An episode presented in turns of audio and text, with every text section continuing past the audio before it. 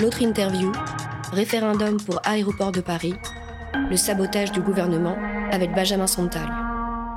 Bonsoir à tous, euh, content de vous retrouver pour ce live un peu spécial. Habituellement, c'est pas le programme de vendredi, mais nous avons voulu le faire euh, ce live pour évoquer la question du référendum euh, euh, autour de la privatisation d'aéroports de Paris. C'est une grosse question qui passionne la France en ce moment. Et euh, nous voulons plus spécifiquement parler de la plateforme qui a été mise à disposition par le gouvernement pour signer les pétitions, pour la campagne pétitionnaire qui doit ouvrir ou pas à un référendum sur la privatisation des, aéroports de Paris. En gros, si 4,7 millions de, citoyens signent la pétition en vue de ce référendum, il aura lieu.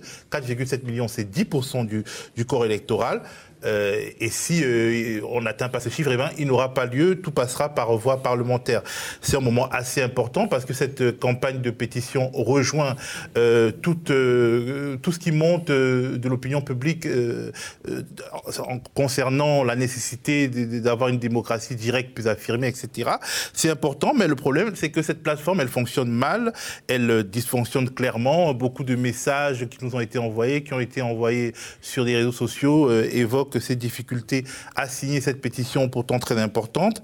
C'est pour évoquer tous ces problèmes, tous ces bugs, toute cette plateforme un peu particulière que nous avons sollicité Benjamin Sontag, qui est ingénieur en système et réseau. Il est cofondateur de la Quadrature du Net, une association qui est en première ligne dans le combat pour les libertés numériques.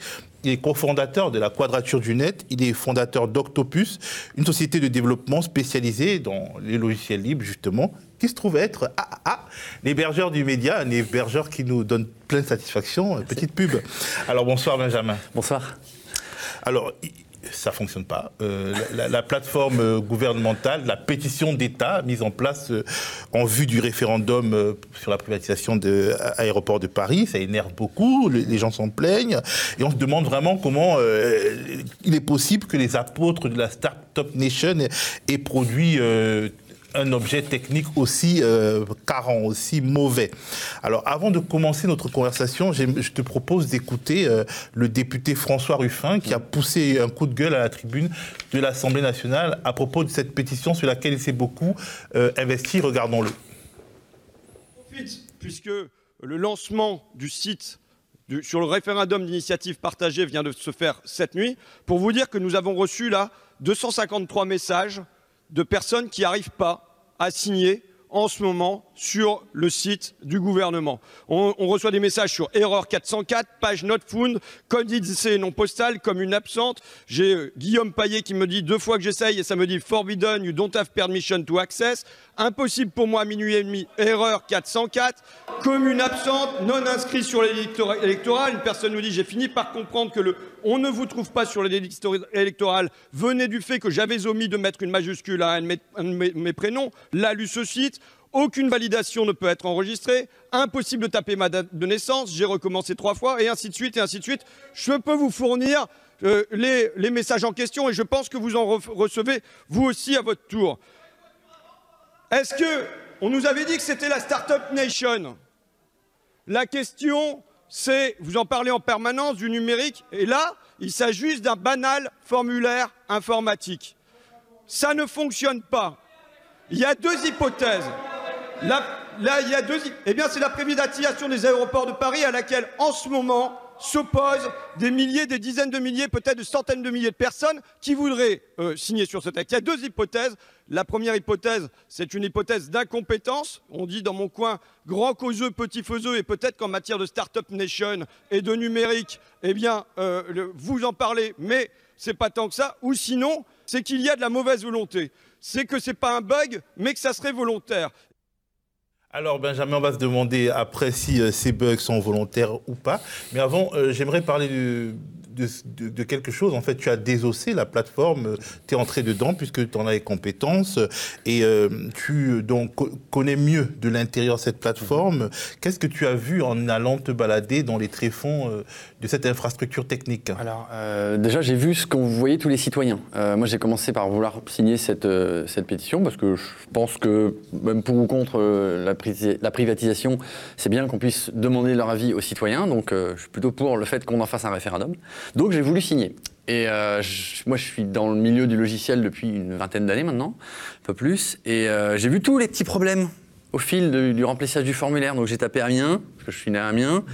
Il m'a mis une liste déroulante, mais il m'a mis euh, déjà un code qui était un truc que je comprenais pas. C'est 80 011, donc c'est pas le code postal, c'est le code INSEE. Je me suis dit, oula, les mecs, ils ont fait n'importe quoi. donc, il y a une sorte. le premier truc, c'est qu'il y a une sorte de. de- Il y a un captcha déjà, c'est-à-dire qu'il faut commencer par dire un truc qui s'appelle Incapsula, qui est une boîte française qui apparemment fait de la protection contre les robots euh, sur Internet, qui nous met un Google Captcha. Donc déjà, faut donner des données à Google sans s'en rendre compte, parce que c'est un peu discret, pour dire je ne suis pas un robot.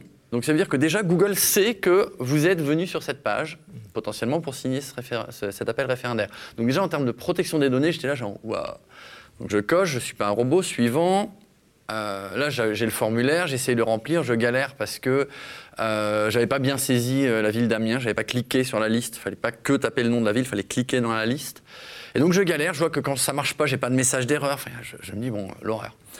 Et il y a quelqu'un qui me dit dans un message privé, est-ce que euh, ça, vous, ça te paraît légal si euh, j'aspire la liste des, des signataires pour Attends, faire un euh, compteur On va un peu s'arrêter. Euh, Ouais. Tu as parlé de deux codes, le code postal et le code Oui, parce qu'en fait, si vous saisissez votre ville de résidence, là où vous êtes inscrit sur les listes électorales, ou votre ville de naissance, il faut saisir les deux dans le formulaire pour s'inscrire. Euh, vous tapez quelques lettres de la ville, par exemple, euh, je sais pas, là j'habite à Paris, donc je tapé Pa- Paris, et il vous propose une liste déroulante avec Paris, 1er, 2e, 3e, 4e arrondissement. Et en fait, il faut cliquer dans la liste sur l'arrondissement ou la ville qui correspond à là où vous votez. Et de la même façon, j'ai tapé Amiens.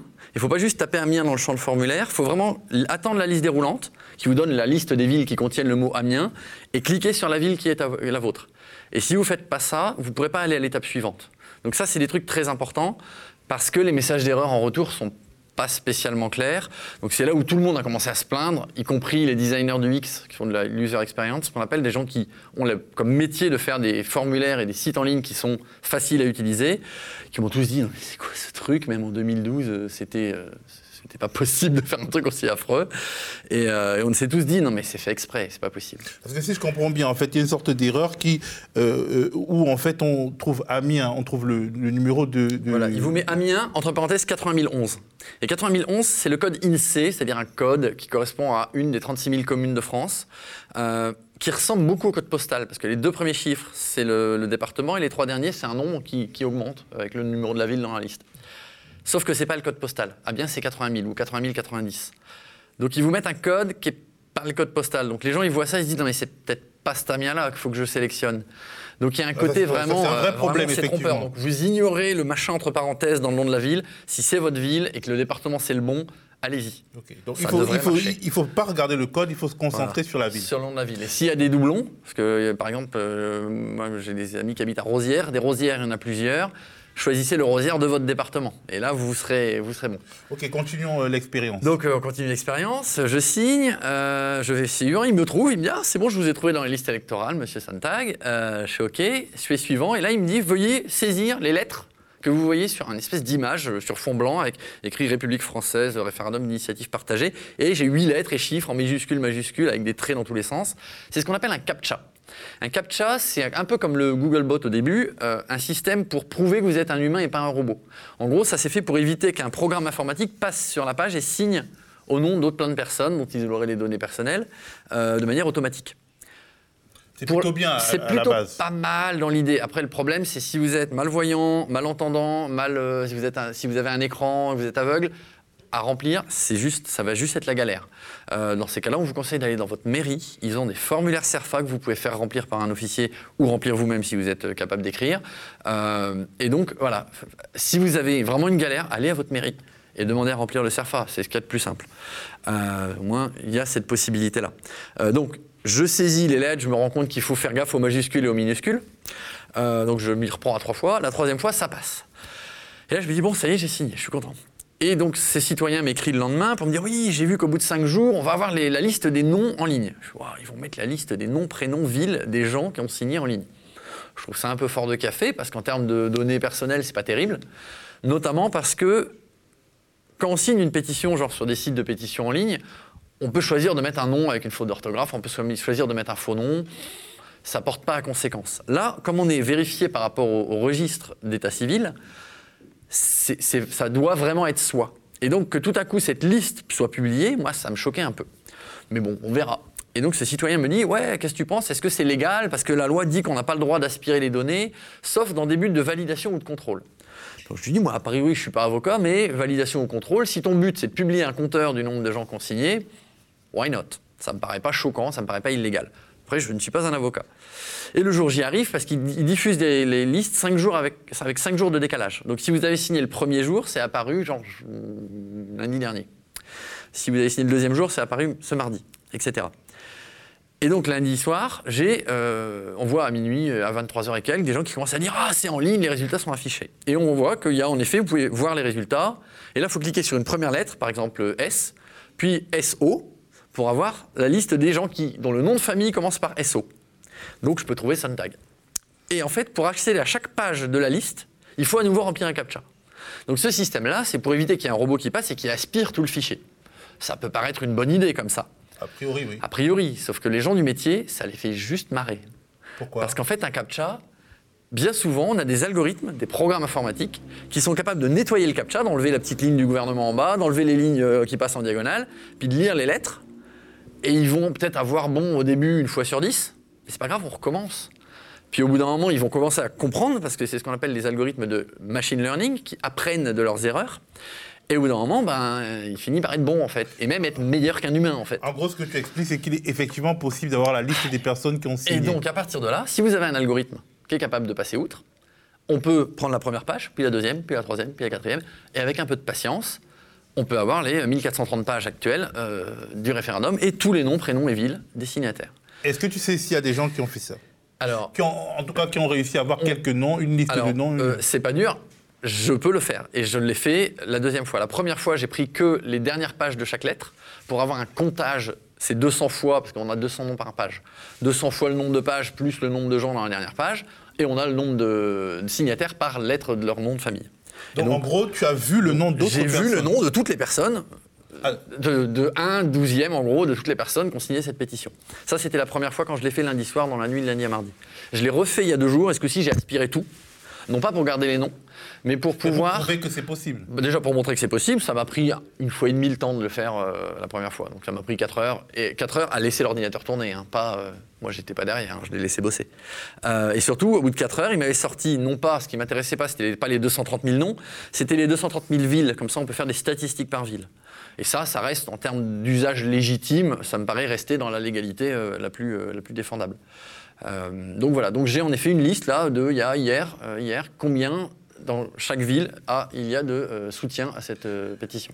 Est-ce qu'on ne peut pas parler à ce moment-là d'un scandale? Parce qu'a priori, le gouvernement doit défendre notre vie privée. Le, le, le- le- le secret du vote. Alors il- là, euh, là, c'est pas, vraiment, c'est alors, vraiment c'est pas vote, vraiment un vote hein, disons, au en sens cas, électoral. Le, secret des choix politiques doit demeurer. Si votre patron euh, est susceptible de savoir si vous avez signé cette pétition, donc est susceptible d'imaginer que vous êtes plutôt opposé à la privatisation d'a- d'aéroports de Paris alors que vous travaillez à l'aéroport de Paris, par Par exemple, exemple, euh, ou alors que vous travaillez pour le gouvernement, pour euh, l'État, il peut ou avoir pour des un média, vous allez rire, j'ai eu un coup de fil d'un journaliste cet après-midi, une journaliste en l'occurrence, qui m'a dit, ou non, oui, mais moi, alors, je ne veux pas aller jusqu'au bout de la signature, parce que bon, je suis plutôt pour la priva- pour- contre la privatisation d'ADP, mais j'ai pas envie de signer parce que comme je travaille sur euh, les relations avec les parlementaires sur mon média, je peux pas, euh, si, je peux pas avoir mon nom apparaître. C'est grave. Et je lui ai dit, mais attendez, je lui ai dit, ça veut dire que, un, en tant que citoyen, vous pouvez pas faire valoir vos droits en tant que citoyen. Mais deux, ça veut dire que si vous signez pas, on peut aussi vous le reprocher, en fait. En tant que journaliste, on va dire, ah, vous êtes, euh, vous n'avez pas signé. Elle me dit, ah oui, mais si mon nom apparaît pas, c'est pas pareil que si mon nom apparaît. C'est comme une abstention. Je lui dit, mais non, c'est pas du tout comme une abstention. Non, ça veut dire qu'on est- qu'elle est c'est contre binaire. la privatisation. C'est ça, Qu'elle est, est pour la privatisation. Ou qu'elle est pour le fait qu'il n'y ait pas de référendum. Donc, c'était hyper choquant, en fait, cette histoire. Je me dis, mais y a pas. Où est-ce que- enfin, ça- Alors, y a un que problème. Je te demande, euh, Benjamin, est-ce qu'on peut à, à ce moment-là parler déjà de scandale et demander Alors, des on peut comptes parler au d'un gouvernement scandale, notamment parce que euh, je ne crois pas que les gens de Place Beauvau et leurs développeurs informatiques soient incompétents. Euh, Ah, je- de, de ce que je vois, alors, pourquoi je pense pas ça? Parce que déjà il y a plusieurs, plusieurs facteurs. Moi j'ai développé longtemps des programmes, en plus dans le langage qu'ils ont utilisé, informatique, et ce que je langage vois, alors c'est le langage c'est PHP, parce qu'on a une session, un cookie de session qui s'appelle euh, PHP Session ID, donc en gros ça nous dit que c'est du PHP, qui est un langage très utilisé dans le web, qui a une- plus ou moins une bonne réputation, mais bon, peu importe, c'est pas le débat ce soir. La question c'est ce que je vois de la façon dont ça a été codé, il y a des bonnes pratiques qui sont là. Il y a des URL propres, il y a des contrôles de validation des champs, il y a tout un tas de choses dans notre métier qui ont l'air de peut-être bien foutus. Mais à côté de ça, il y a des trucs complètement délirants. Par exemple, que quand on tape son nom, son prénom euh, et ses prénoms, il faut absolument que ce soit les majuscules, les minuscules et les accents et les tirés et les espaces comme sur sa carte d'électeur. Alors que pourtant, justement, euh, plusieurs fois, même quand vous utilisez, aujourd'hui Ouais. encore, j'ai fait une lettre recommandée euh, à, un, à un automate de la Poste. Les suggestions sont beaucoup plus, euh, enfin, c'est beaucoup Plus intuitif que ce que. euh, Il devrait être capable de reconnaître Frédéric sans accent, Benjamin sans majuscule, Jean-Pierre sans tiret. C'est depuis 98 où je fais du développement. Déjà à l'époque, on avait une case à cocher pour dire dans cette base de données, sur ce champ-là, ignore les accents, les tirets, les machins. Fais au mieux, quoi. Et le fait au mieux, c'est je tape des erreurs et il s'en il s'en débrouille. Et là, c'est pas du tout. Faut être genre vraiment. Limite, les mecs, ils l'ont fait exprès, quoi. Ils ont fait exprès de faire de En cette cas, sorte que ce soit euh, pas possible de remplir ce formulaire sans se prendre la tête. Et donc cas, ça, ça, ça sent le. de cette affaire, Voilà, c'est eux qui doivent volonté. prouver qu'ils l'ont pas fait exprès. La, la charge Oui, de la preuve leur revient Mais quelque surtout, part, d'un point de vue politique. Là, là, ça sent l'incompétence notoire. Ou- Ou le cahier des charges qui disait faut que ce soit hyper précis, comme ça ils se sont dit ça va leur pourrir la vie et ça va bien être dur et ils vont pas pouvoir remplir le formulaire. Alors, est-ce que euh, cette euh, plateforme, euh, les- est-ce qu'on sait la, connaît la société qui l'a faite? Non, on a. Moi j'invite les internautes. Alors s'il y a des gens genre la- peut-être la Tous quadrature les du net. lanceurs d'alerte, allez. Alors, si l'un de vous a envie- des messages. Non, il y a un truc tout bête à faire. C'est il y a une. On a un droit d'accès aux documents administratifs et on peut considérer que le cahier des charges de ce projet, c'est pas quelque chose de confidentiel défense. hein. Euh, on peut demander au, ministère de l'Intérieur bonjour, est-ce que vous pouvez nous envoyer le cahier des charges de ce projet? Euh, si quelqu'un a envie de le faire, faites-le. Et si au bout de quelques mois vous n'avez pas de réponse, il faut se renseigner sur quels sont les délais. Vous pouvez demander à la CADA, la Commission d'accès aux documents administratifs, est-ce qu'il est légitime, bonjour Monsieur CADA, est-ce qu'il est légitime de demander le cahier des charges de ce projet? Donc, première étape, on écrit au ministère de l'Intérieur. On lui demande le cahier des charges. On, lui- on peut- on peut écrire par mail euh, ou bien il Je faut pas, envoyer une je sais lettre. pas, euh, en tout cas, on, bon, on va, on, on va chercher ça. En Ouais. tout cas, première étape, on écrit au ministère de l'Intérieur, on lui demande le, le cahier des charges. Et soit il vous l'envoie, soit il vous répond pas, soit il vous l'envoie pas, soit il vous dit qu'il vous l'enverra pas. Dans les deux derniers cas, vous pouvez saisir la CADA pour dire ils nous ont pas répondu ou ils nous ont dit que non. Donc, alors, ça veut dire qu'il n'y a pas eu d'appel d'offres public sur cette Je affaire sais pas, faut fouiller. Je vous avoue que j'ai pas fouillé ce- cet, cet aspect-là des choses. Par contre, il y a une chose dont j'ai entendu parler, c'est un autre journaliste, celui de Marianne d'ailleurs, qui m'a dit euh, Ouais, euh, j'étais à une conférence de presse il y a deux jours euh, au ministère de l'Intérieur sur ce projet, et ils étaient tout fiers de lancer cette plateforme de référendum d'initiative partagée, et ils expliquaient que c'était absolument impiratable, qu'il n'était pas possible d'aspirer les données. Et alors là, je me suis dit vraiment, les mecs, là, c'est, pour moi, c'est la goutte d'eau qui fait déborder, déborder le vase. J'en ai marre. chose qui n'existe Ils- J'en ai marre des éléments de langage. Les mecs, ils, ils ont dit quelque chose sans savoir, en fait. Demandez à votre développeur, demandez à vos gars derrière dans l'équipe technique. Ils vont vous dire non, mais c'est pas impossible du tout. On l'a rendu difficile.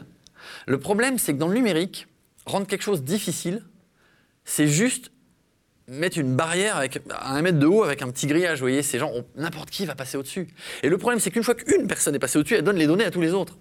Donc, ça n'existe pas. Dans le numérique, dans les, dans les objets numériques du quotidien, dans les sites web, dans toutes ces choses-là, à partir du moment où des données existent et sont accessibles à un humain, même avec beaucoup de difficultés, on pourra faire un robot, c'est-à-dire un programme informatique pour faire la même chose.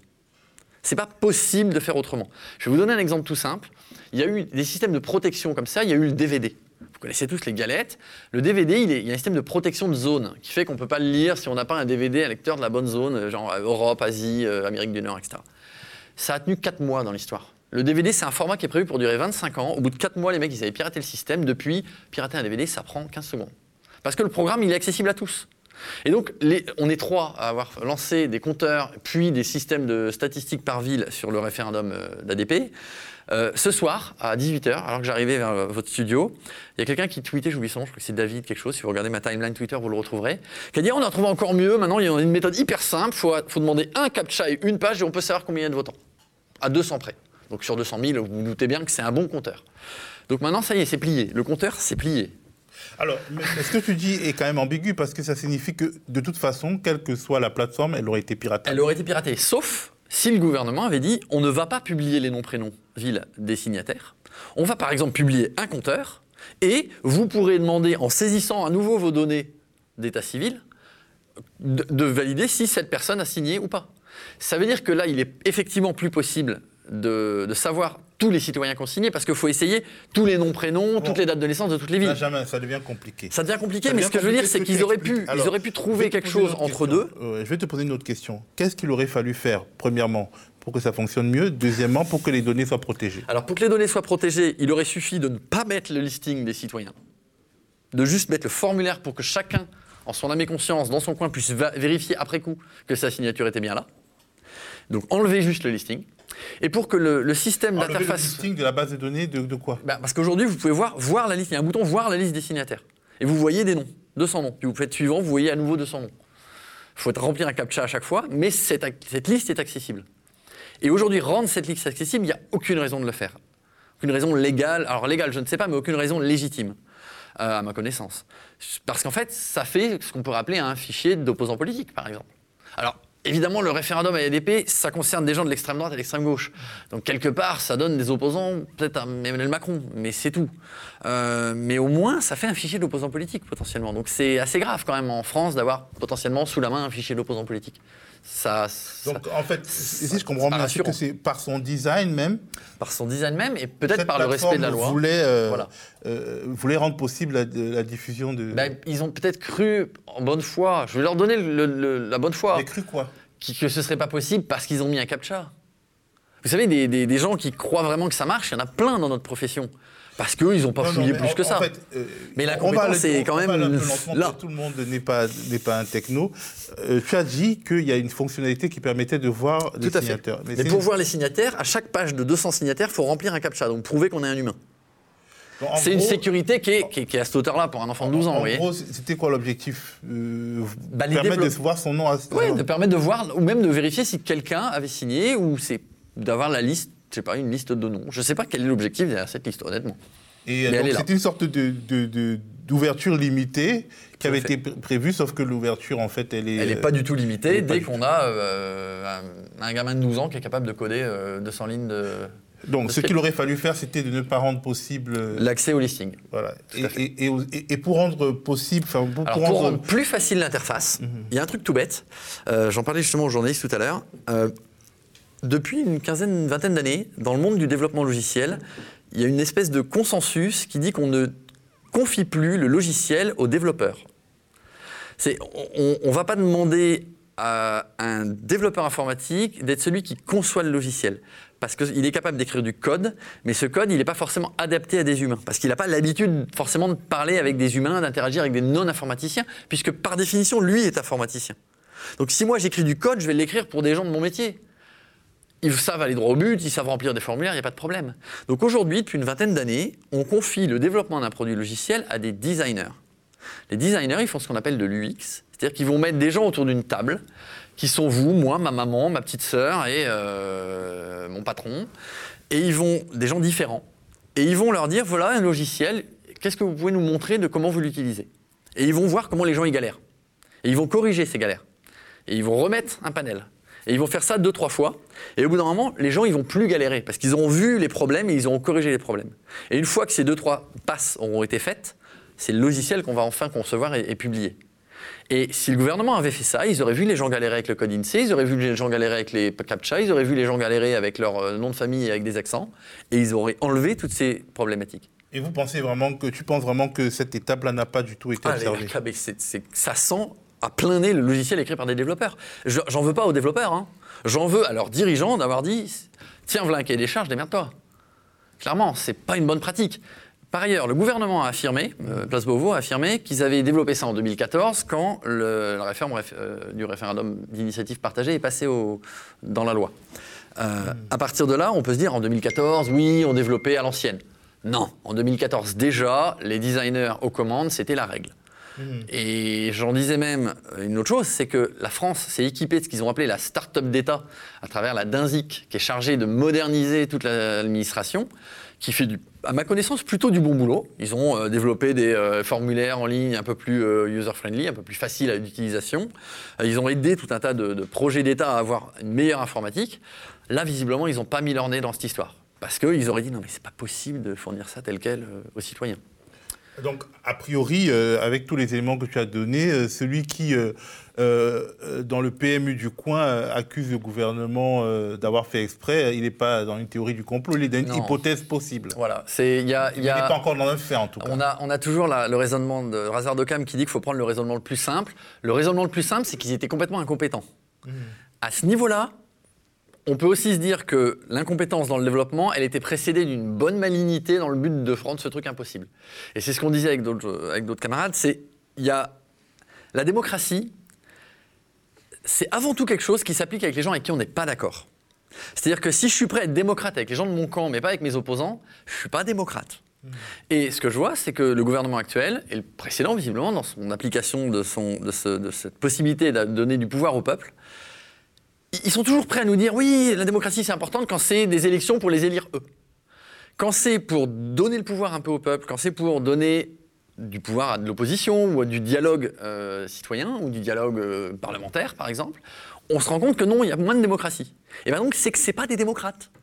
Ça, c'est une démonstration par l'absurde, mais c'est comme ça. Est-ce qu'on peut penser que c'est un acte manqué en réalité? Il n'y a pas d'acte manqué. Mes amis psy disent qu'il n'y a pas d'acte manqué, il n'y a, a, que des actes réussis. Faire un truc aussi pourri, c'est que même s'ils ne l'ont pas voulu, cet acte manqué, c'était inconsciemment, ils avaient envie que ça marche pas. Ils avaient envie que ça marche en tout Cas, ils ne se sont pas donné les moyens de faire que ça marche. C'est même pas une question de moyens, c'est une question de processus. Ça coûte pas plus cher de faire un logiciel de bonne qualité. Voilà, clairement. Donc, pour moi, c'est un mix d'incompétence et de volonté de rendre la chose inexploitable démocratiquement. On va bientôt euh, prendre les questions euh, euh, des, des, auditeurs, des spectateurs, des, téléspectateurs, des citoyens, ce qu'on peut dire. Mais alors, tu as quand même évoqué la question d'un gouvernement qui finalement parle beaucoup de démocratie, mais n'est pas démocrate, en tout cas déteste bah, la, démocratie directe et s'amuse un peu avec des fichiers, avec, comment dire, à constituer de manière ouverte ou pas des fichiers d'opposants. Et euh, j'ai vu que tu t'étais aussi intéressé au fichage génétique, euh, que, bah, une pratique à laquelle la France procède et que, euh, qui est désapprouvé même par l'Union européenne. Est-ce que tu peux nous en parler un peu? Ça, c'est un, des vieux combats, même d'avant la quadrature du net. déjà à l'époque, des, on faisait des conférences en 2002 sur des nouveaux médias qui s'appelaient la Z-League. Et on discutait beaucoup de, du fichage génétique et du fichage d'empreintes digitales. Et à l'époque, le FNAEG, donc le fichier national des empreintes génétiques, il, il concernait que les crimes de sang genre euh, les meurtres, les assassinats, les trucs vraiment graves. Et à l'époque déjà, on disait, il y a ce qu'on appelle le, mission creep ou l'effet de cliquer. Euh, qui est un effet bien connu en politique, qui dit qu'une fois que quelque chose est passé comme étant normal dans le droit, on peut aller plus loin, puis on, ça fait un peu débat, puis on attend que ce soit normal dans le droit, puis on peut à nouveau aller plus loin. Euh, un exemple très positif à donner, le mariage pour tous, euh, c'est pas arrivé du jour au lendemain. Euh, les communautés LGBT, elles ont obtenu le Pax à l'époque, et elles, elles, ont attendu 20 ans que le Pax passe, dans, que, n'importe qui fasse des Pax, que des hétéros fassent des Pax. C'est passé dans le droit commun, tout le monde s'en fout maintenant, le Pax c'est normal. Ils peuvent demander le mariage pour tous et ils y arrivent. C'est un effet de cliquer. Et ça, c'est dans un côté positif. On donne plus de droits aux citoyens. On se mêle pas de leur vie, typiquement. Le fichage génétique, on a eu le cas, pour moi, opposé, c'est qu'on a mis de plus en plus de crimes et de délits étant, comme étant susceptibles d'une prise d'empreinte. Alors déjà, les scientifiques nous disent c'est nul parce que si on a trop d'empreintes dans le fichier, il est moins efficace. Parce qu'en fait, plus on a d'empreintes dans un fichier, plus on a de faux positifs. Donc plus on arrête des gens qui sont coupables de rien. Et ça, c'est un vrai problème de droit. Et surtout, on n'a jamais, comme on avait déjà un fichier d'empreintes, comme on a juste augmenté sa portée, on n'a jamais re-questionné en tant que citoyen, dans le débat public, à l'Assemblée, au Parlement, on n'a jamais re-questionné la légitimité de ce fichier. Mmh. Tant et si bien qu'aujourd'hui, vous faites une manif, vous allez faucher un champ d'OGM, vous allez démonter euh, une banque euh, lors d'une manif gilet jaune. moi, je participe pas à ça, mais euh, je le vois régulièrement. Tout à coup, vous vous retrouvez en garde à vue parce que vous aviez juste participé à une manifestation non déclarée, ce qui n'est pas un délit particulièrement grave. Ou il y a aussi des gens qui ont été en garde à vue parce qu'ils ont participé à une manifestation déclarée, ou alors parce qu'ils sont soupçonnés d'avoir participé, puisqu'il y en a qu'on a pris loin du, champ de la manifestation. tout un tas d'arrestations complètement farfelues. Et ces gens, on prend leurs empreintes génétiques. Et euh, donc moi, je me plaignais de ça de manière assez régulière en disant c'est l'effet de cliquer notoire, c'est pas normal qu'on prenne de l'empreinte des gens pour un simple délit euh, de base. Un et euh, supposé, de supposé, enfin genre des trucs. Et, récemment, la Cour européenne des droits de l'homme a condamné la France. Alors j'ai pas lu le détail de la décision, mais j'ai tweeté là-dessus et je vous invite à aller lire le, détail. Je, je l'ai mis dans les trucs à lire dans les prochains jours parce que je m'y intéresse vraiment. L'idée, c'est euh, la, CEDH a dit il n'est pas normal de prendre les empreintes génétiques de, n'importe qui. Et il va même falloir donner enfin, verser une, des déménagements, je crois que c'est 2700 euros par euh, citoyen fiché illégitimement, euh, parce que c'est pas normal et vous allez les supprimer de ce fichier. Donc ça, c'est une grande victoire, parce que nous, ça fait, avec moi, d'autres amis activistes, ça fait 10, 20 ans pour certains, 30 pour d'autres, qu'on dit non mais c'est pas normal. Et que beaucoup de gens nous disent non mais c'est légal. Mais vous savez, l'apartheid, elle était légale, mmh. euh, les camps étaient légaux, il y a plein de choses qui sont légaux mais qui sont illégitimes. Et donc, être activiste ou être simplement militant ou avoir des choses en quoi on croit, pour moi, c'est avant tout dire ça, c'est peut-être légal, mais c'est illégitime. Et je pense que ça ne devrait pas être légal. Et pas forcément aller faire des choses illégales contre, mais au moins dire non, mais ça, c'est, pour moi, c'est une ligne rouge et on ne va pas la dépasser. Et, euh, et, le fichage génétique à tout va, ça l'était. Et je suis très content d'apprendre que la CEDH a donc dit non, mais là, vous allez trop loin. Parce qu'au moins, il y a des sages du droit, des gens qui étudient ça de très près, qui décident un peu en, leur âme et conscience sur la base de, la Convention européenne des droits de l'homme, qui est quand même quelque chose que la France a signé il y a très longtemps, euh, des sages qui disent non mais ça c'est pas normal. Donc ça, ça me paraît être une façon d'être activiste qui est rassurante parce qu'on se fait soutenir par euh, là-haut. En tout cas, euh, c'est une très bonne nouvelle. Euh, on va revenir dessus. Euh, effectivement, il faudrait que, bah, que les citoyens qui ont été fichés fassent jouer cette, cette décision. Mais il faudra aussi qu'ils puissent établir qu'ils ont été fichés parce qu'a priori. ça se demande. Il faut demander à la CNIL. Alors, ça, c'est une. Les fichiers, vous pouvez demander directement aux gens qui vous fichent. Donc typiquement, je ne sais pas si vous avez acheté un truc chez la FNAC, vous pouvez demander à la FNAC, bonjour, est-ce que ce que vous avez dans mes fichiers comme données personnelles? Ça, c'est un droit qu'on a depuis 78, qui, a, qui est depuis mai dernier, euh, mai 2018, avec l'RGPD. On peut demander vraiment les données facilement en ligne. Si c'est des fichiers d'État, il euh, faut les demander à la CNIL. Donc vous écrivez à la CNIL en disant, bonjour, je souhaiterais avoir accès à ma fiche au FNAEG si je suis dans le FNAEG. Et la CNIL demande au ministère de l'Intérieur, bonjour, un tel est-il dans le FNAEG Si oui, euh, pouvez-vous lui donner accès à sa fiche? En tout cas, ça, vous pouvez le demander. Faites-le. À bon entendeur, salut. Là, on va passer aux questions euh, du public, aux questions de ceux qui nous écoutent.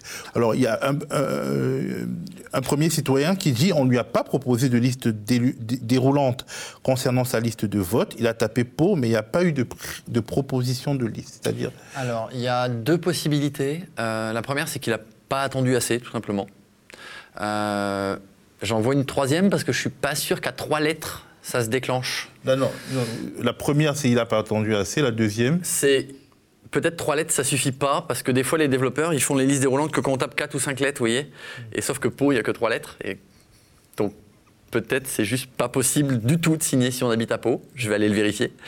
Euh, mais en tout cas, deux choses. Principalement, à mon avis, c'est Pau. Il faut attendre un peu que la liste déroulante arrive. Il y a une deuxième solution, potentiellement, c'est si vous avez dans votre navigateur un greffon euh, par exemple, uBlock Origin ou euh, NoScript, si vous êtes un peu euh, du genre prudent. Il y a certaines personnes qui ont des greffons dans leur navigateur qui empêchent l'exécution de code dans le, les pages web. Est-ce qu'on peut avoir, un greffon sans le savoir? Hum, Si c'est votre fils ou un ami qui vous l'a mis pour vous aider, qui vous aide sur votre informatique, ça peut. Mais si vous êtes au contrôle, normalement, il ne s'est pas installé tout seul. donc si vous savez que vous avez un greffon de navigateur qui vous bloque un certain nombre de choses. Quand vous êtes sur ce site-là, vous le désactivez, vous réactualisez la page, et là, ça devrait marcher. Et après, quand vous avez fini, vous le, réactivez, vous le réactivez pour éviter de vous faire. Euh... Est-ce que les bloqueurs de publicité ont cette. Euh... Alors, à ma connaissance, ça marche en ayant un bloqueur de publicité. Moi, j'utilise uBlock Origin, que je vous recommande, parce qu'il est vraiment, c'est le meilleur en termes d'éthique euh, sur le blocage des pubs et c'est le plus efficace. Puis ça prend pas de, ça prend pas de puissance de la machine, c'est vraiment léger. Avec uBlock Origin que j'ai sur mon navigateur, j'ai pu signer de bout en bout euh, la, la, pétition. Donc, pour moi, ça fonctionne avec les bloqueurs de pub, en tout cas avec celui-là. Donc, essayez de prendre le temps, désactivez votre bloqueur de pub ou de script si vous en avez un. Alors, il y a une deuxième question. Les compteurs de signatures qui ont fleuri un peu partout, sont-ils fiables? Bon, On en a un peu parlé déjà, Alors, mais... Bah moi, j'en ai fait un. Je, moi, je vous dis, avec ma compétence que le mien est fiable. Euh, j'ai même eu un internaute qui, à 2h30 du matin, m'a corrigé une formule de maths que j'avais euh, fait de travers. Euh, C'était n-1 fois 200 au lieu de n fois 200. Ce, ce, script, il est euh, public Alors, j'ai pas publié mon code source pour une raison toute simple. Il y en avait deux, je l'avais dit à, minuit et demi. C'est que, un, il est crade. Je l'ai fait vraiment en mode, il est, il est minuit, j'ai envie d'aller dormir, mais j'ai envie d'écrire ce bout de code parce que c'est fun. Et deux, parce qu'en fait, j'utilise le code d'un ami étranger qui m'a donné accès à un, réseau, à un système de résolution de CAPTCHA Et en fait, sans ce code de résolution de CAPTCHA, le code que j'ai écrit ne sert un peu à rien parce qu'il ne peut pas passer l'étape du CAPTCHA. Euh, et comme ce système de résolution de CAPTCHA n'est pas public, euh, parce que c'est des ordinateurs qui servent à d'autres trucs, euh, j'ai pas le droit de publier l'accès à cette API, à cette, à ce- à cette interface de programmation. Euh, par contre, il y a Pierre NCNC euh, sur euh, nous le PTR sur Twitter, qui est l'autre compteur, celui qui a fait un compteur dont il a publié le code source en Python, qui est un très joli code source. Je l'ai analysé, j'étais assez admiratif, faut avouer, c'est beaucoup plus propre que le mien. Euh, visiblement, il a pris le temps de faire ça bien. Euh, donc lui, son code source pour le coup est public. Et pour passer les captcha, il utilise un service qui est pas franchement éthique, qui s'appelle anticaptcha.com, que je ne recommande pas, euh, mais qui permet de passer les captcha en faisant bosser des gens, euh, genre à Madagascar, euh, pour pas cher, euh, qui Ouais, remplissent les captcha. micro-travail, quoi. en fait. C'est du micro-travail, donc c'est pas terrible en termes éthiques, mais le code source marche très bien avec son système de anti-captcha à lui. Ok. Alors, avez-vous une idée du nombre euh, de personnes qui ont souhaité signer et qui n'ont pas pu le faire? Une approximation Ça, nous, on a, moi, j'ai pas d'idée de ça. euh, Est-ce que le gouvernement peut avoir une idée? Le gouvernement peut avoir une idée de combien de personnes différentes sont venues sur leur site. Euh, je suis pas sûr qu'ils aient ce genre de stats, euh, parce que j'ai pas vu de système de tracking parti. Ah si, il y en a remarqué. Mais je- moi, je l'ai été coupé par mon adblock. Euh, donc peut-être le gouvernement peut avoir cette info. Euh, mais nous, citoyens, on peut pas le deviner. Je veux dire, on peut pas deviner combien de personnes auraient souhaité signer et n'auraient pas et n'ont pas réussi. Une autre question, le chiffre d'un million d'euros et quelques a été évoqué concernant la maintenance annuelle de ce site. On sait à quoi ça sert exactement Est-ce que cette somme... euh, Ça euh, me paraît élevé. Est-ce que c'est vrai d'ailleurs? Peut-être que c'est juste... Je ne sais pas d'où sort cette info. Euh, Euh, nous, ça me paraît élevé. pas cette info, euh, c'est une question d'internaute, mais peut-être que c'est bidon. en fait. Ouais, c'est probablement bidon pour une raison toute simple, c'est que ce, ce site, il a l'air d'être hébergé sur des infrastructures du ministère de l'Intérieur qui hébergent d'autres trucs. Donc je pense que ça fait partie d'un pool de serveurs qu'ils ont qui servent à plein de choses. Euh, probablement ils les ont cloisonnés, etc. Mais je suis pas sûr qu'il y ait un budget spécifique, euh, en tout cas qui soit public. Je serais intéressé de savoir combien ça a coûté au développement et je serais intéressé à savoir combien ça a coûté à la maintenance euh, de l'hébergement du site. Bah, c'est pour ça que des- les citoyens sont appelés à aller demander. demander, euh, le cahier des charges au ministère de l'Intérieur et puis à la CADA si le ministère de l'Intérieur ne répond pas. Castaner, si tu nous écoutes, euh, facilite la situation et publie, euh, euh, et publie ça tout de suite. Alors, une autre question. Existe-t-il une autorité électorale européenne, internationale, chargée de faire respecter un cahier de charges minimum, minimal pour ce genre de projet, afin de garantir nos droits? Alors, En gros, est-ce à ma que- connaissance. est-ce qu'on peut se plaindre quelque part euh, Pas à ma connaissance. On peut peut-être déjà on peut se plaindre au défenseur des droits. Ça coûte rien. Il n'a pas le droit de. Le défenseur des droits peut pas imposer quoi que ce soit au gouvernement, mais il a l'avantage qu'il peut bien lui pourrir la vie s'il fait n'importe quoi, ce qu'il fait régulièrement ces temps-ci. Euh, donc on pouvait, vous pouvez écrire à la- au défenseur des droits. C'est globalement une bonne idée euh, parce que bah, il saisira du dossier et puis peut-être qu'il va au moins mettre des, des coups dans, le, dans la fourmilière. À ma connaissance, il n'y a pas d'autorité chargée de ce type de consultation citoyenne. Euh, Il y a des autorités de contrôle de la, du, bon déroulement des, scrutins en France, mais elles sont vraiment centrées sur les scrutins de type électif, donc euh, les municipales, les présidentielles, les législatives, les européennes. Elles sont chargées de valider que, euh, y a eu, que les bureaux de vote ont bien eu lieu, que les urnes étaient bien transparentes, que tout un tas de choses de ce genre-là. Mais pas, à ma connaissance, sur des systèmes comme ça de, de votation ou de, référendum numérique. Et par ailleurs, euh, étant moi dans le milieu du numérique depuis des dizaines d'années, je peux vous garantir qu'on déteste tous les gens qui sont un peu versés dans le, numérique, dans l'Internet, ils détestent les systèmes d'élection, de vote électronique, de machine à vote électronique, de machine à vote- à voter informatique, d'élection à distance, parce qu'ils ont énormément de mal à respecter le droit électoral français. Parce que si en, en- France, l'urne est transparente, que n'importe qui peut venir au début du scrutin, regarder ce qui se passe jusqu'au bout, participer au, au dépouillement ou être à côté dans- pendant le dépouillement et voir que tout se passe bien, c'est parce qu'il n'y a pas besoin de technicité pour comprendre un vote. Si on commence à mettre des ordinateurs, il n'y a plus personne qui peut comprendre comment ça fonctionne, même moi. donc, Parce que je ne peux pas voir comment fonctionne le composant électronique de la machine à voter. Donc les gens qui sont des milieux numériques, électroniques, euh, informatiques, quand ils sont un peu, quand ils comprennent leur milieu, ils sont tous contre, mais vent debout contre le vote électronique. Mais parce quelque part, parce quand que ça ne peut pas prouver la, la- la légitimité du scrutin. Oui, bon, là, c'est pas vraiment un vote, c'est une campagne Là, de pas un vote, c'est une campagne référendaire, donc ça choque, moi, ça me choque pas qu'on puisse demander à ce que les gens mettent leur euh, état civil pour qu'on puisse valider que c'est bien des citoyens enregistrés dans les listes électorales pour aller euh, défendre une opinion. Ça ne me choque pas qu'on ait ce genre de choses. Et ça coûtera beaucoup moins cher comme ça que de faire un référendum euh, Ah, bien physique sûr, ça coûte moins cher que de faire un référendum physique. Et je trouve ça très bien. Euh, J'aime beaucoup le système suisse en la matière, où ils font très régulièrement des votations, soit de communales, soit cantonales, soit nationales. Et est-ce qu'ils ont ce type de bug? Je suis pas assez au courant de ce genre de choses. Mais c'est clair que, enfin, n'hésitez pas à saisir le défenseur des droits pour qu'il saisisse du dossier, ce serait déjà une bonne chose. Emmanuel Macron, il est favorable au vote électronique. euh, euh, et euh, en tout cas, si même sur une campagne de ce type ça fonctionne pas, c'est un peu compliqué pour lui, non? Tous les systèmes de vote, de machines à voter, ont été piratés un jour ou l'autre. Toutes. Il n'y en a pas une à qui il n'y a, pas des- à qui il y a pas des problèmes. Soit on arrive à savoir à distance ce que vote quelqu'un en écoutant les ondes, soit on arrive à falsifier les votes, soit on arrive à, à ouvrir la boîte et changer les compteurs. Enfin, c'est, elles ont toutes eu des problèmes. Bon, il y a un avantage, c'est que on peut, quand on ne gagne pas, on peut accuser les Russes euh, d'avoir piraté le système. Ça, c'est, Bon, ça, toujours facile. C'est, l'attribution, ça nécessite des preuves euh, assez Ouais, exceptionnelles. C'était une petite C'est une petite, blagounette. boutade, une petite boutade facile. Alors, est-ce que la publication des noms des signataires n'est pas contre- contraire à la législation européenne, au, Alors, au je ne RGPD si pense pas que ce soit contraire au RGPD dans le sens où déjà c'est des systèmes d'État et qu'RGPD avec les systèmes d'État, les fichiers d'État, ils sont à ma connaissance assez légers. Ah bon? Ah bah ça, on savait et pas. alors, l'État euh, l'État a un peu les les mêmes devoirs, mais il, peut, il a le droit de faire tout un tas de fichiers d'État qui, à partir du moment où ils sont légaux- légalisés, enfin légaux, euh, sont légitimes. Ils deviennent autorisés. Je veux dire, les, les fichiers de, de police sont légitimes et légaux, euh, enfin sont légaux, même si en gros, euh, le- la RGPD de- ne statue absolument pas sur les fichiers de police? Elle elle statue pas sur les fichiers de police? Donc, euh, si je suis fiché et je me plains aux défenseurs de droits, je peux me plaindre À la à la CNIL, et puis à la CADA. Mais en fait, en gros, je ne peux pas dépasser l'échelon français. On ne pourra pas se faire, faire à ma connaissance, sous réserve de relire le RGPD, parce qu'il est épais quand même, euh, on ne pourra pas euh, faire valoir. En plus, la, directive RGPD s'applique directement, mais il y a quand même une, porta- une portabilité de ce, de ce droit dans le droit français. Et, et il dit rien sur les fichiers d'État. Et d'ailleurs, depuis quelques années, la CNIL n'a plus le droit de dire non sur les fichiers d'État, elle n'a plus qu'un avis consultatif. Donc globalement, l'État fait ce qu'il veut en termes de fichiers.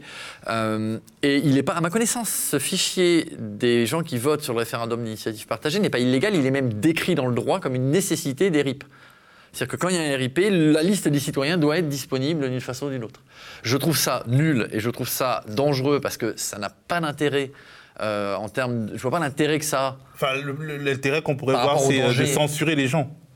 Soit de censurer les gens, soit de permettre de contrôler les uns les autres si tout est bien, euh, Bah, bref, tout se passe coup, bien. on- du coup, on se, re- on se retire, on ne participe au C'est ça, mais déjà, ça, ça fait que certaines personnes se retirent, typiquement la journaliste que j'avais au téléphone tout à l'heure. Et surtout, ça fait que, aujourd'hui, on peut dire que le RIP sur ADP, il est pas. Il est complètement transpartisan. J'ai même entendu des gens de La République En Marche me dire Moi, je vais voter pour cette consultation parce que je pense qu'il ne faut pas privatiser ADP. Les, les députés, euh, la, République En Marche, c'est des godillots, ils votent tous comme un seul homme euh, ce, que font, euh, ce que demande le gouvernement. Mais quelque part, ils ont aussi, des fois, il y en a qui commencent à vouloir rouiller dans les brancards, qui vont voter cette votation. Et il y a des gens de l'extrême droite et il y a des gens de l'extrême gauche. Donc on ne peut pas dire que ça fait un fichier d'opposants politiques de manière crédible. Mais demain, s'il y a un RIP qui est franchement à droite ou franchement à gauche, les gens qui vont voter pour cette consultation auront leur fichier en ligne disponible, avec un captcha que n'importe qui peut contourner, ça posera un problème politique. Donc moi, je préfère prévoir le demain et vous dire aujourd'hui, cette publication de noms et de villes de citoyens est un problème pour moi. C'est un problème de, de- de défense, de défense des libertés numériques et, de la- et du droit d'être tranquille et du droit de- des fichiers. Quoi. Alors, une, a une question euh, à laquelle tu as déjà un peu répondu. Quelle est la raison avancée par le gouvernement pour Je rendre accessible la liste des Je signataires pense que c'est ce que le droit impose. Il faudrait aller relire le détail du, de la Ouais, réforme ça, ça de l'époque. pas. Le- je veux dire, euh, le droit ne peut pas s'auto-justifier. Il faut une raison. euh, Mais là, à l'époque, ils ont probablement pensé. Alors, le droit s'auto-justifie pas, mais ce que votent le gouvernement et les députés il y a, en 2014 s'applique aujourd'hui. Donc, si vous voulez, à l'époque, ils n'avaient peut-être pas assez réfléchi au côté est-ce que c'est légitime de publier les noms? Ils ont peut-être trouvé de bonnes raisons de le faire. Mais voilà, on, on leur demande pas d'être experts de tous les milieux, donc c'est souvent la loi est souvent mal écrite. Donc, il faudrait peut-être proposer une, une, une réforme législative pour enlever cette partie du, du RIP. Voilà. Alors, est-ce que euh, finalement tout ça ne nous montre pas qu'il faudrait un vrai service public euh, de la démocratie directe euh, qui serait participatif, auquel pourraient participer les entreprises françaises, les citoyens, pour co-construire en fait une plateforme dans laquelle. enfin, c'est très important quand même. Là, les plateformes de démocratie directe, elles sont du même domaine que la loi électorale. ça ne peut pas être décidé entre la poire et le fromage, construit par une entreprise qu'on ne connaît pas il y a un très bel exemple que je peux vous donner, c'est à Taïwan. Euh, ils ont, euh, il y a des, citoyens qui ont commencé à se regrouper, qui ont fait des plateformes de décision collaborative euh, pour prendre ensemble, pour, décider ensemble, réfléchir ensemble et écrire ensemble des textes de loi. et ils ont eu un beau succès auprès des citoyens, au point que le gouvernement à l'époque leur a demandé de d'écrire avec leur aide une loi sur la protection, je crois, des données des citoyens sur Internet ou un truc comme ça. Et ça a fait une belle, une belle loi qui était assez bien écrite, qui était très euh, discutée, qui, a été, qui était vraiment de bonne qualité.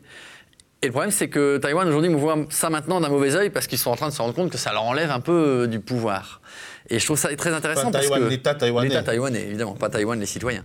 Euh, je trouve ça très intéressant parce que c'est une institution civile, citoyenne, qui est née vraiment des citoyens.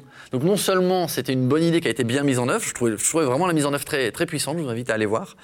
Euh, je vais donner pas mal de lectures pour ce soir. Euh, sa, mise en œuvre est très très belle, et en plus elle venait des citoyens. Et, et pour revenir en France, euh, on, a discuté longuement, on a eu quatre rencontres euh, auxquelles j'ai participé euh, de loin au Théâtre des Amandiers de Nanterre ces trois derniers mois, où on a fait des rencontres entre des gens des milieux littéraires, des philosophes, des gens des médias, il y avait notamment des gens de Mediapart aussi, et des Gilets jaunes. Euh, et c'était hyper intéressant. On avait des philosophes comme Marielle Massé, on avait des, gilets jaunes de Nanterre, de Montreuil aussi, euh, et d'un peu partout. Et euh, il y avait des espèces de débats sur les enjeux. On a aussi Maître Alimi qui est passé, un avocat qui a, défendu pas mal de gilets jaunes. Et, de ces discussions, on a souvent vu passer l'envie d'institutions citoyennes. Parce qu'en fait, les gilets jaunes, ils nous disaient, oui, nous, le problème, c'est que bah, on croit plus trop en... on n'a plus trop confiance dans les institutions parce qu'à chaque fois, ils nous sortent des, des, de, langage, de mots-clés, de, des éléments de langage, des trucs tout faits. Qui tournent à vide. Qui tournent à vide, qui sont complètement à côté du réel. Et, la confiance, elle, elle, grignote avec ça. Elle est grignotée, la confiance, avec ça. Et on n'a plus confiance dans les institutions, donc on a envie de créer des trucs à nous. Et ils ont fait euh, des méta, euh, des, je sais pas, des clubs de quartier, des, clubs d'ouvriers. Ils se sont réunis sur les places. Ils ont commencé à se tenir ensemble et à, se tenir debout ensemble, à se filer des coups de main, à, se faire la nounou de l'un, euh, filer les courses à l'autre, l'aider ponctuellement parce qu'il est dans la galère. Et ces institutions-là, à ma connaissance, elles ont existé dans le passé. Et elles ont plus ou moins été détricotées, des, des groupements d'ouvriers, ça, ça s'appelait les syndicats il y a une cinquantaine ou une centaine d'années. Et aujourd'hui, avec le détricotage de, la, du, système du travail dans lequel vivaient mes parents, euh, on n'a quasiment plus de, syndicats. Et je sais pas que je veux pas forcément que les syndicats actuels reviennent, peut-être, mais en tout cas, on a besoin d'institutions citoyennes, c'est-à-dire de groupements de citoyens qui font bloc pour défendre leurs droits, pour défendre. Et ça nous a paru être vraiment quelque chose à appeler, à appeler de nos voeux, parce que finalement, ça, ça apporte beaucoup plus, parce que on, va pas, on, va, on, peut arrêter de compter sur Pôle emploi, on peut arrêter de compter sur euh, euh, la Sécu, en, partie en tout cas. On peut arrêter de compter sur l'État pour nous aider euh, pour tout et pour rien. mais il faudrait Je dis pas que ça va remplacer l'État. Cette plateforme citoyenne est quand même une sorte de, de pouvoir concédé par l'État. C'est-à-dire que si ce que je veux dire, on fait un service public de la votation, il faudrait que l'État l'admette. Elles, peuvent faire poids face à l'État et que si, par exemple, les citoyens se font virer de leur droit à Pôle emploi parce qu'ils ils ont reçu des emails qu'ils n'ont jamais reçus, s'ils arrivent avec des institutions qui, sont, qui regroupent des milliers ou des dizaines de milliers de citoyens, ils vont pouvoir faire poids. Alors que si vous êtes tout seul face à Pôle emploi, ou tout seul face à la CAF, ou tout seul face aux URSAF, je vous garantis, c'est un peu galère. Et donc, il y avait pas le gilet jaune qui avait cette envie d'institution citoyenne. J'ai aucune idée de ce que ça peut donner, mais je trouve l'idée assez, assez séduisante. Et ça donne envie, en effet, de dire voilà, euh, on peut faire bloc face à certains, euh, certaines. Euh, certaines iniquités, certains problèmes. Et typiquement, la Quadrature du Net, nous, on est juste à l'origine 5 bus dans un garage. Maintenant, on est une trentaine de membres, une quarantaine de membres qui essayons de faire bloc face à des, lois injustes dans le monde du numérique. Euh, on a eu quelques victoires. On a réussi à euh, exploser Adopi en vol. On a réussi à faire que, à participer de loin, mais avec notre poids, à ce que le traité commercial ACTA ne soit pas voté au Parlement européen. C'était une énorme victoire. Mais on aurait besoin d'équivalents dans tous les domaines, en fait dans tous les domaines des droits, des droits du travailleur, des droits de, Pôle emploi, des droits euh, sur, la, sur la Sécu, euh, de la défense des hôpitaux, j'en sais rien, ou de la défense d'une justice qui aurait plus de moyens. Je ne suis pas partout, hein, mais le je vous invite à le faire dans vos domaines. C'est le futur chantier de la quadrature du net, de créer une sorte de jonction entre des milieux geeks et des milieux populaires afin de donner euh, un nouveau sens à la démocratie directe. on peut essayer. On peut essayer. Donc on va se rencontrer une autre fois pour voir euh, jusqu'où c'est parti, si ça a avancé, etc. Merci Benjamin, merci à tous qui nous avaient suivis. Et là, je vais rendre l'antenne. Bye. Et bon week-end. Le média est indépendant des puissances financières et n'existe que grâce à vos dons. Soutenez-nous sur lemediatv.fr. Et pour ne rien rater de nos contenus, abonnez-vous à nos podcasts.